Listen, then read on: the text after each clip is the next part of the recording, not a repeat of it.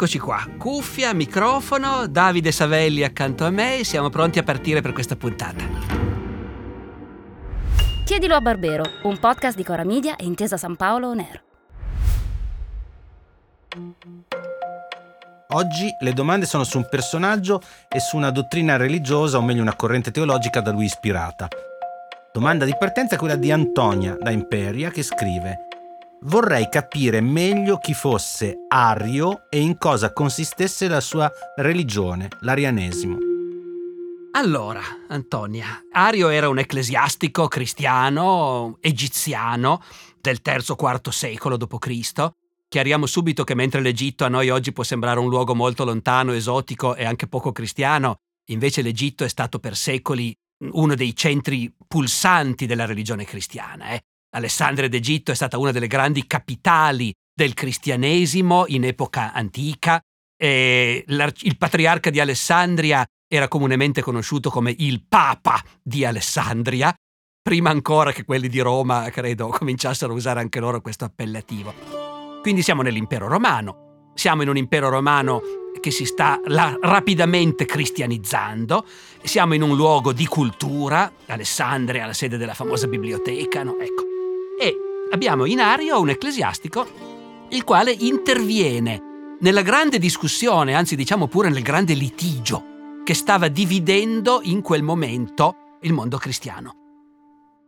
Ripeto, siamo fra III e IV secolo, che vuol dire che i cristiani, nell'arco della vita di Ario, passano dalle ultime grandi persecuzioni, la persecuzione di Diocleziano all'inizio del IV secolo, a Costantino che con l'editto di Milano del 313 invece mette fine alle persecuzioni e poi si converte lui stesso al cristianesimo, per cui l'impero, insomma, quando Ario è nato e anzi quando ha cominciato a lavorare come chierico, i cristiani erano ancora comunità che rischiavano ogni tanto di essere perseguitate, ecco. Quando Ario muore, il cristianesimo è la religione coccolata e protetta dall'imperatore. Un bel cambiamento. Ora, i cristiani all'epoca, i loro chierici, i loro dotti, i loro vescovi, litigavano furiosamente per definire esattamente in che cosa si debba credere. Sapete che il cristianesimo era molto diverso rispetto alla religione degli dei, perché eh, negli dei mm, non è che uno dovesse credere qualcosa. Sì, certo, credevi che esistono e va bene, ma poi non ti veniva imposta un, un catechismo di cose da credere. Un fedele antico degli dei doveva semplicemente dimostrare agli dei che li riveriva, che li rispettava. Quindi andava al tempio a offrire sacrifici agli dei. Quello era una religione, quella antica, che consisteva nella pratica. Invece il cristianesimo, che fin dall'inizio è una religione che si basa sui libri, il cristianesimo è una religione che vuole che i suoi fedeli credano delle cose. Ma quali cose bisogna credere?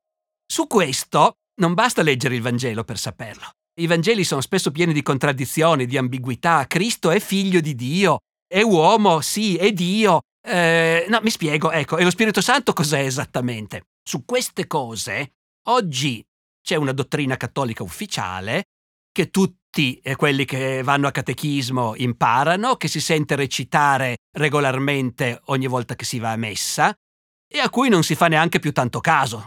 In generale, tutti i cattolici hanno sentito ripetere mille volte, hanno ripetuto mille volte, credo in un solo Dio, eccetera, e quanto generato, non creato, della stessa sostanza del Padre. Ecco, ma queste formule sono state, all'epoca di Ario, discusse furiosamente. Perché mentre la versione che si è poi affermata sosteneva che il figlio, Gesù Cristo, è Dio esattamente tanto quanto il Padre, vero Dio. E certo, si è fatto anche uomo. Ed è diventato anche un vero uomo, un uomo a tutti gli effetti, nato di donna, però aveva quindi, come dire, due nature dentro una sola persona. La persona di Gesù Cristo è pienamente Dio e pienamente uomo. Ed è sempre esistito, non come noi esseri umani che Dio a un certo punto ci ha creati. Il figlio c'è sempre stato perché è parte di una Trinità che da sempre è la divinità. Questa versione che si è affermata all'epoca di Ario veniva duramente criticata da altri. E Ario è uno di quelli che si sono esposti proponendo una versione alternativa, mm, che non è quindi, Antonia, una religione, eh? è sempre il cristianesimo. è una diversa versione di cristianesimo. Che cosa esattamente dicesse Ario, che doveva essere un teologo molto sottile, noi non lo sappiamo perché siccome ha perso, nessun suo scritto ci è stato conservato. E noi cosa sostenevano Ario e i suoi lo sappiamo soltanto attraverso gli scritti dei loro avversari. Ma comunque è abbastanza chiaro che c'era tutta una corrente, e Ario era uno dei leader, che diceva, come dire, in termini se volete un po' razionalisti, no? Cioè, cos'è questa storia che quello è contemporaneamente vero Dio e vero uomo? Come si fa? Se si è fatto uomo avrà perso un po' della sua divinità. Non può essere pari al padre. Il padre è Dio e basta. Il figlio è uomo e quindi è un po' un'altra cosa. Co- vale meno, è subalterno, subordinato. Ecco, era questa l'essenza dell'interpretazione ariana. Che implicava anche a questo punto, molti dicevano, vabbè, ma allora è stato creato anche questo figlio. È stato creato così come Dio ha creato gli uomini, allo stesso modo ha creato Gesù, il figlio. È per questo che invece poi quelli che hanno vinto ci tengono tanto a dire generato, non creato della stessa sostanza del Padre, quindi Dio esattamente... Mi spiego, ecco. Al tempo di Ario su queste cose si discuteva furiosamente e l'imperatore Costantino, che si convertì al cristianesimo a un certo punto, ma ci mise un po'. Costantino era stato un fedele degli dei, in particolare del dio Sole, che era molto amato dai soldati al suo tempo. Eh, però Costantino eh, ha molto in fretta capisce che le persecuzioni dei cristiani non sono una cosa politicamente vantaggiosa, i cristiani sono troppo forti in certe parti dell'impero, quindi Costantino mette fine alle persecuzioni senza per questo diventare cristiano. Eh. Poi a un certo punto Costantino, che all'inizio della sua carriera governava solo l'Occidente, dove di cristiani ce n'erano pochi, diventa padrone dell'intero impero come ci sia riuscito lasciamo perdere, perché ha ammazzato più gente, più parenti stretti Costantino e più imperatori romani concorrenti Costantino di chiunque altro. Comunque alla fine Costantino si trova a governare da solo l'intero impero, quindi anche l'Egitto, l'Asia Minore, la Siria, che sono i luoghi più civili dell'impero e sono strapieni di cristiani. Incontrando questi cristiani, Costantino va dai vescovi, contentissimo, dicendo appunto adesso voi ci insegnerete la vera fede e scopre, sgomento, che questi litigano furiosamente. Nel momento in cui Costantino si è abbastanza convinto che la fede cristiana è quella giusta, che il Dio cristiano è un protettore potentissimo e lui se lo vuole tenere stretto questo protettore, però a quel punto il fatto che i cristiani non sanno bene cos'è che bisogna credere e sono divisi in correnti che si odiano e si insultano a vicenda, Costantino questa cosa la trova sconvolgente. E quindi raduna un concilio a Nicea, eh, vicinissimo a Costantinopoli, ospita tutti i vescovi a spese dello Stato nel Palazzo Reale, il Palazzo Imperiale, e, e ai vescovi in sostanza dice dovete smettere di litigare su queste stupidaggini. Perché i pagani ci ridono dietro, vedendo che noi cristiani litighiamo su queste cose. Costantino non era un fine teologo, eh?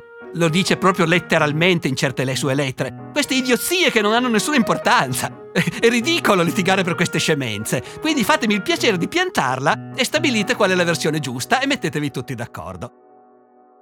E al consiglio di Nicea, Ario appunto difende la tesi di un Gesù inferiore al Padre e viene battuto.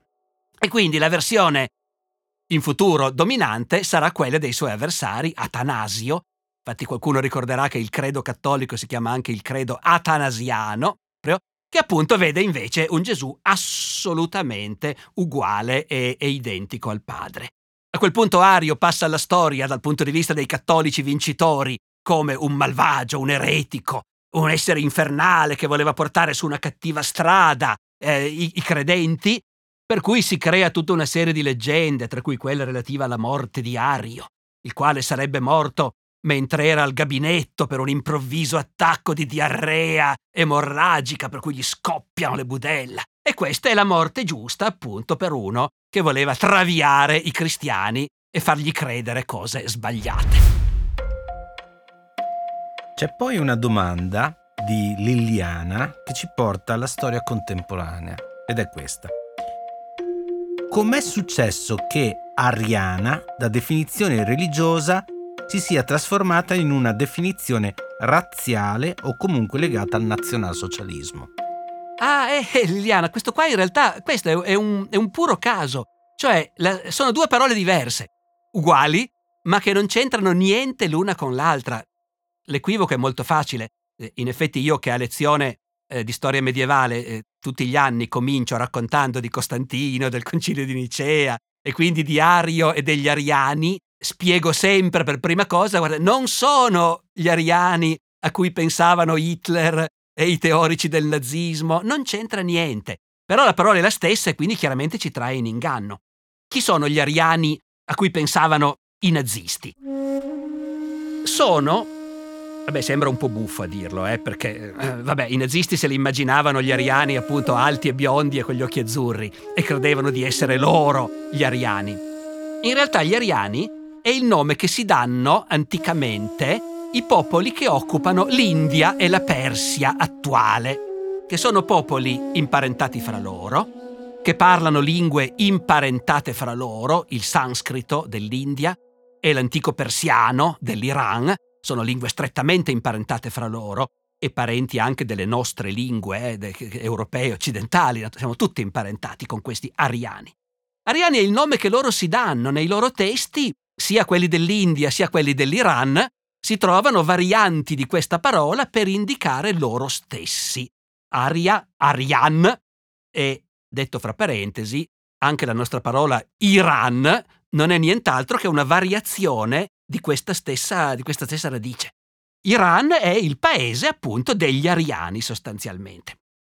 E questa identificazione per loro era, era importante nel senso che non sono solo i greci e i romani che hanno inventato questa cosa più o meno simpatica di dividere il mondo fra noi e tutti gli altri. Noi che siamo quelli civili e gli altri che sono barbari.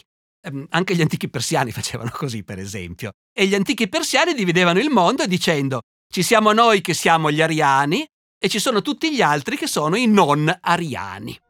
C'è una meravigliosa iscrizione dello Shah, Shapur, del III secolo d.C., in cui lui dice io sono il re dei re, padrone dell'Iran e del non Iran, cioè di tutto il mondo sostanzialmente. Shahan Shah Iran ud An Iran. Dopodiché cosa succede? Questa roba muore comunque con le antiche civiltà sanscrita e, e iraniana, non se ne parla più per un sacco di tempo. Poi nel Settecento, quando la cultura europea comincia a scoprire sempre di più le antiche civiltà e le antiche lingue, si scopre questa parola aria, arian, con cui questi popoli disegnavano se stessi, e la parola viene tradotta nelle lingue europee, in francese, in tedesco e così via. E poi cosa succede? Succede che tra 7 e 800 nasce anche la linguistica moderna. E i linguisti cominciano ad avere questa intuizione che le lingue sono imparentate fra loro. Che se in sanscrito fratello si dice baradar, e in inglese si dice brother, eh, allora magari non sarà che c'è... E, e, si comincia a scoprire tutta una serie di queste affinità, no? Ecco. E si scopre, con un po' di sorpresa, che appunto gli europei bianchi e biondi dell'Occidente sono strettamente imparentati con gli indiani. Per quanto piccoli e scuri siano gli indiani, le lingue che parliamo sono quelle. Tant'è vero che si comincia anche a parlare di lingue indoeuropee, proprio per designare questa, questa famiglia linguistica, no? Ecco. E nel momento in cui si scopre che questi indoeuropei delle origini, quelli dell'India e dell'Iran, chiamavano se stessi ariani, allora i linguisti del tutto innocentemente cominciano a usare anche questa parola ariani. Quindi diciamo che nella cultura europea dell'Ottocento e del primo Novecento, fondamentalmente ariano vuol dire indoeuropeo. Membri di questi popoli compresi noi, compresi i latini, compresi i greci, compresi gli antichi germani, gli antichi slavi e compresi anche gli iraniani di oggi, naturalmente, per quanto la cosa ci sembri strana, che parlano tutti lingue imparentate fra loro. Poi cosa succede? Contemporaneamente, già a metà dell'Ottocento, cominciano i deliri razziali. Cioè cominciano a esserci i primi teorici, come questo francese che si chiamava Gobineau, eh, questo Arthur de Gobineau, il quale comincia a teorizzare che gli ariani eh, non sono solo un insieme di popoli che parlano più o meno lingue imparentate fra loro, ma sono il popolo eletto, sono la razza migliore che sia mai apparsa sulla Terra, la razza destinata a creare la più grande civiltà. E questa cosa viene ripresa da altri teorici in un'Europa, quella dell'8-900, in cui tutti sono convinti che le razze esistono, lo considerano una cosa ovvia, evidente, ecco, e a un certo punto nasce un movimento in Germania con Hitler che si appropria di tutta questa eredità, di tutte queste teorizzazioni sul fatto che c'è una razza umana superiore alle altre e sono gli ariani, e se la prendono e se la inseriscono nei loro testi sacri, nel Mein Kampf e così via. Lo fanno i nazisti con estrema superficialità, eh? cioè il problema che i primi ariani della storia sono gli indiani e i persiani, per esempio, i nazisti non se lo pongono minimamente. Pigliano questa cosa che piace, è anche una parola facile da usare, ariano, eh, suona bene evidentemente, e quindi nella propaganda nazista viene spesa per indicare appunto la razza superiore.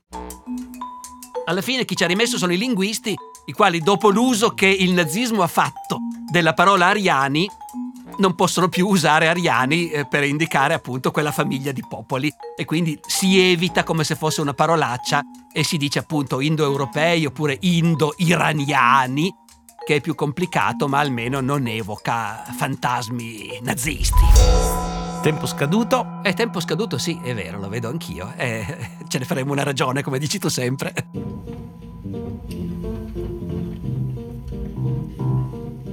Come breve segnalazione al termine di questo episodio in cui si è parlato di eresia ariana, vi suggeriamo, qualora vi capitasse di passare da Ravenna, di visitare tra le altre meraviglie il battistero degli Ariani costruito nel V secolo per volere del re ostrogoto Teodorico, adiacente all'antica cattedrale degli Ariani che oggi è la chiesa di Santo Spirito.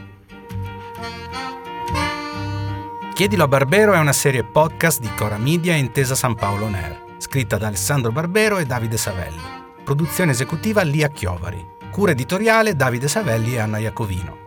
Supervisione del suono e musiche Luca Micheli. Fonico di studio a Torino Riccardo Mazza di Experimental Studios. Fonico di studio a Roma Lucrezia Marcelli. Post produzione e montaggio del suono Luca Micheli e Mattia Liciotti. Coordinamento post produzione Matteo Scelsa. Io sono Davide Savelli e vi do appuntamento alla prossima settimana ricordandovi che potete inviare le vostre domande via mail all'indirizzo chiedilo a barbero chiocciolacoramedia.com oppure con un messaggio WhatsApp anche vocale al numero 345 09 83 998.